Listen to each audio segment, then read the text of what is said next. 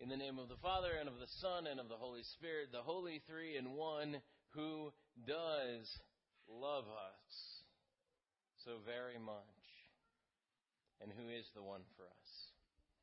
Dear brothers and sisters in Christ, what's your favorite love song?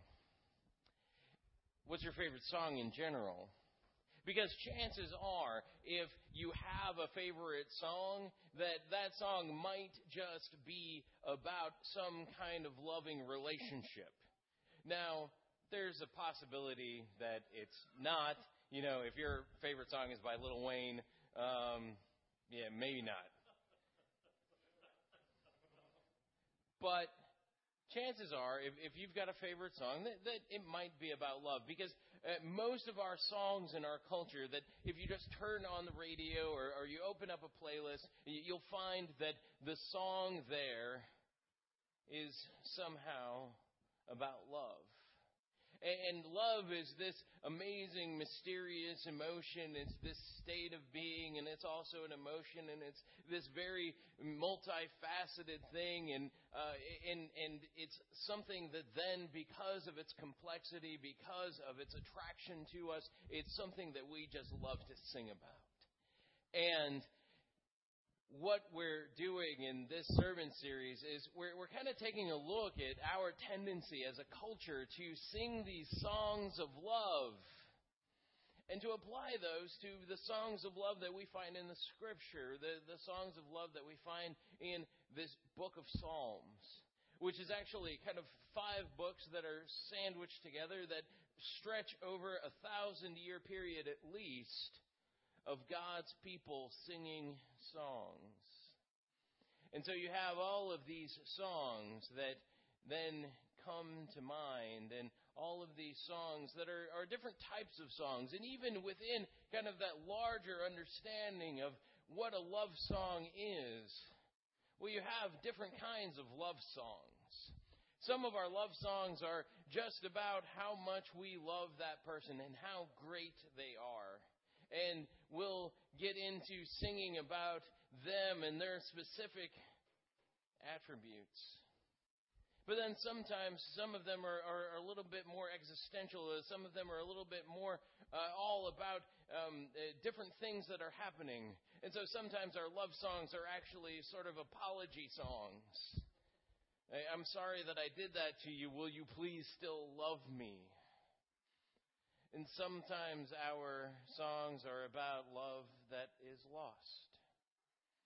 And sometimes our songs are about love that is gained. And specifically this morning, what we're going to be talking about is one kind of song that is the love song that is all about, well, you're the one for me, baby.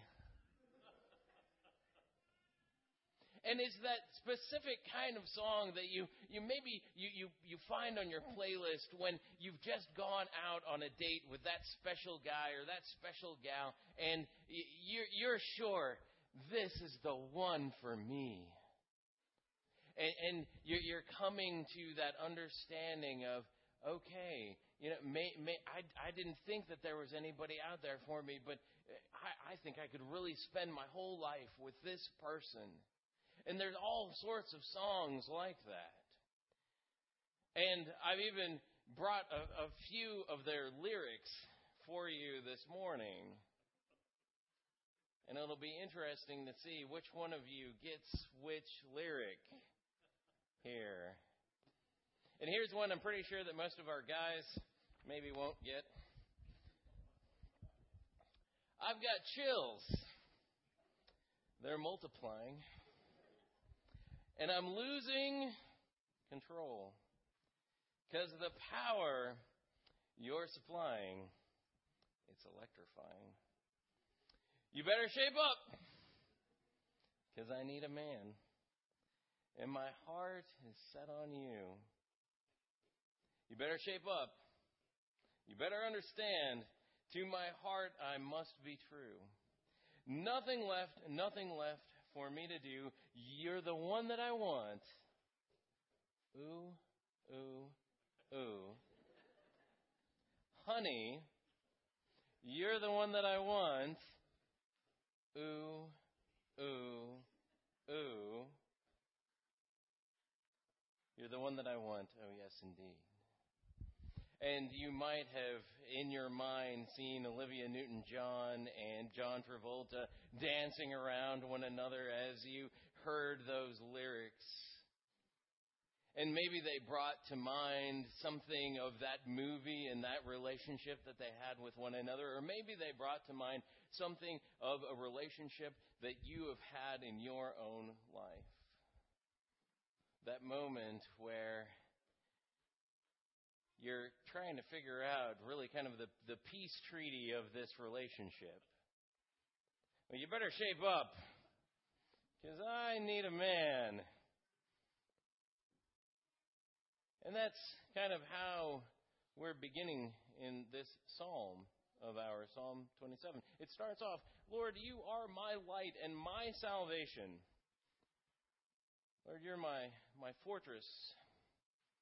And those are all things that David needs. David is the one who's writing this psalm most probably. And it's likely that this psalm is uh, a psalm that is being said at an official act of him being a king of Israel. And so he's going up to the altar. And, and it, what the scholars think is that as he goes up to the altar, he starts off with this declarative of, Lord, you are my light and you are my salvation. And then it cuts off there. And then he's able to, to speak a little bit into the particulars of how God is his light and his salvation.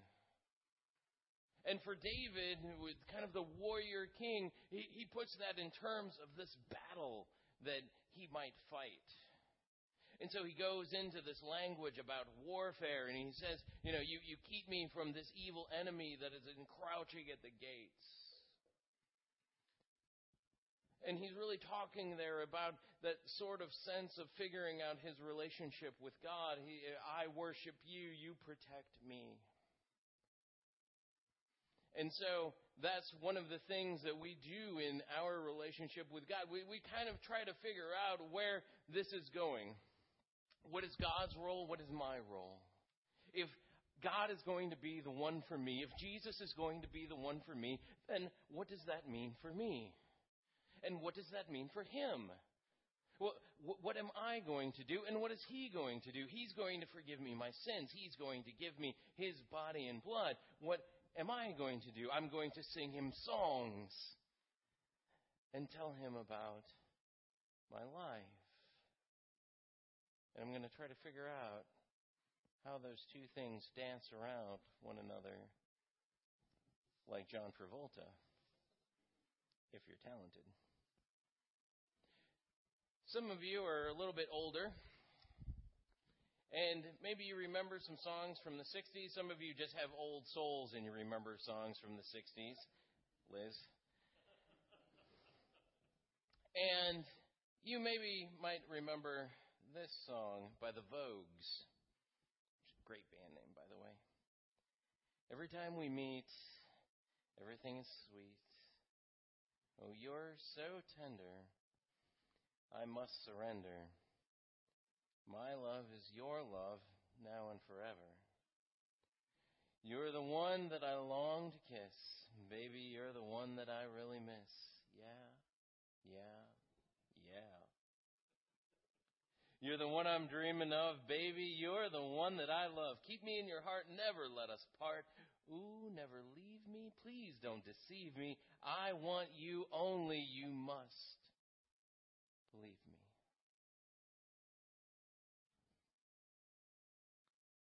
I wonder if sometimes that's how God looks at us.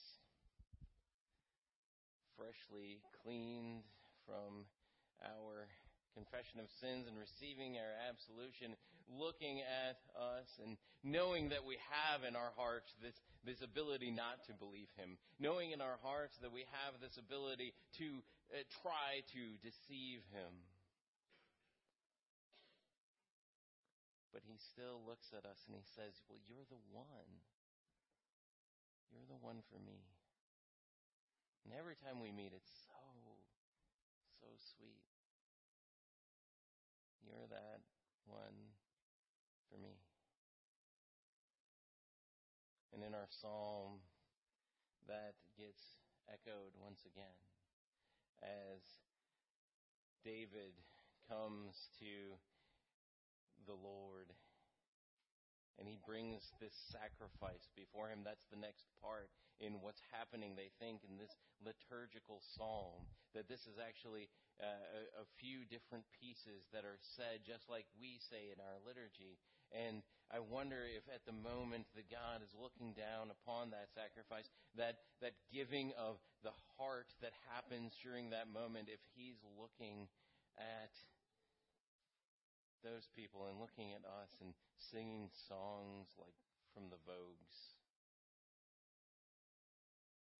in just being enamored with us.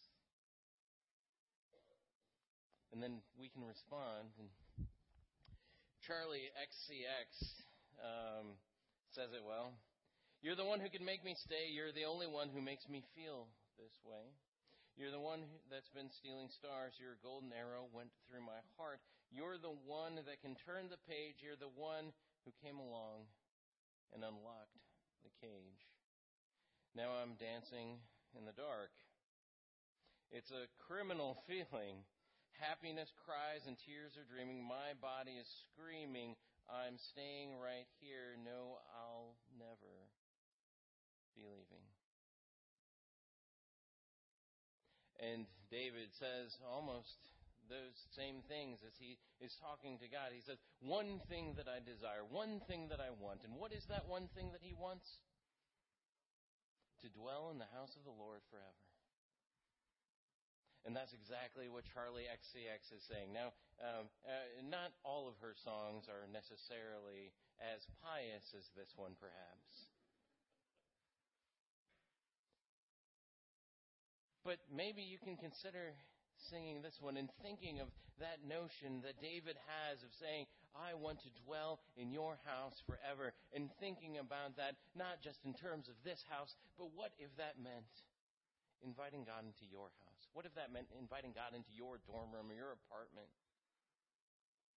What if that meant that, that part in your relationship where you get together with that person and you just want to spend all day behind locked doors watching bad movies and eating popcorn. What if that could be your relationship with God?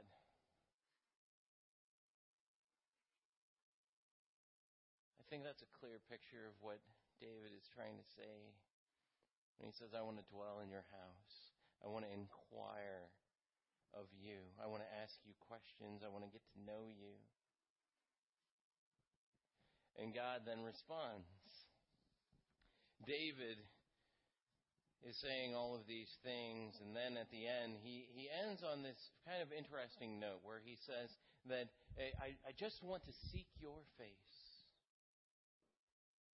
Don't turn your face away from me. I just want to seek your face. I just want to look around and I want to find you somewhere in a crowd and I want to see your face. It's like that moment if you, like you were in seventh grade or high school or whenever it was and you had that picture of that person and it was in your wallet or it was on your phone and you just took it out and you looked at that person's face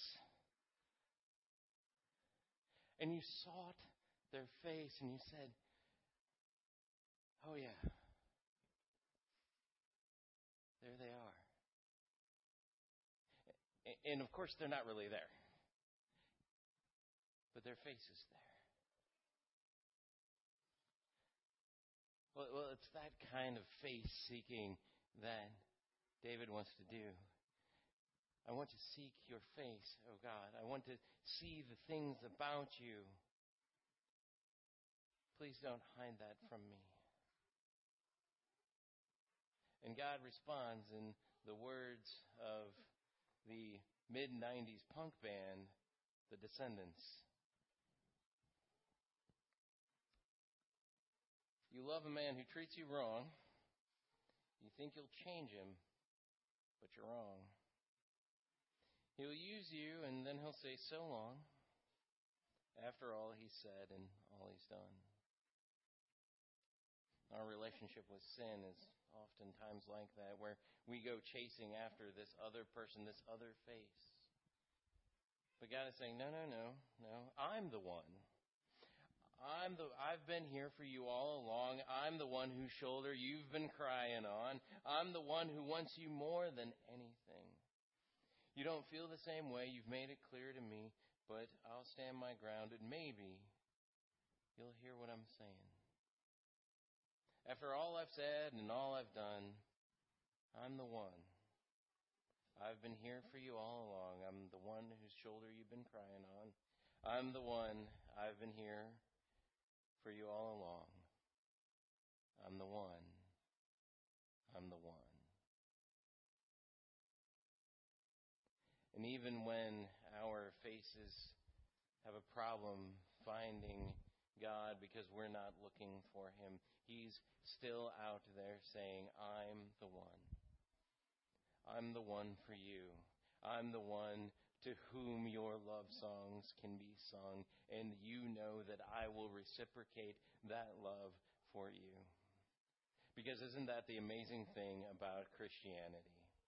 That we get to be God's the one. That we know that God loves everybody in this room. We know that God loves everybody in this city. We know that God loves everybody in this world.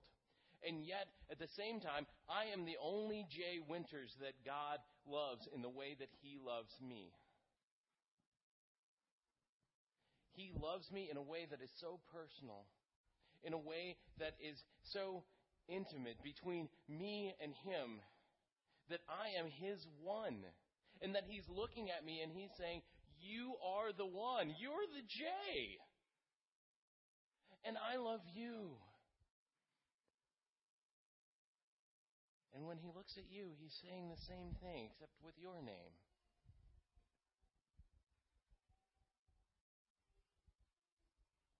And he's saying, I'm the one who loves you. And you're the one who I love so much. And so take this psalm along with you this week. Listen to a few songs yourself and see if you can balance out the words of Scripture and the words that we sing and come to a whole new message of how much God loves you despite your sins and how he died on a cross to show you that love. Amen.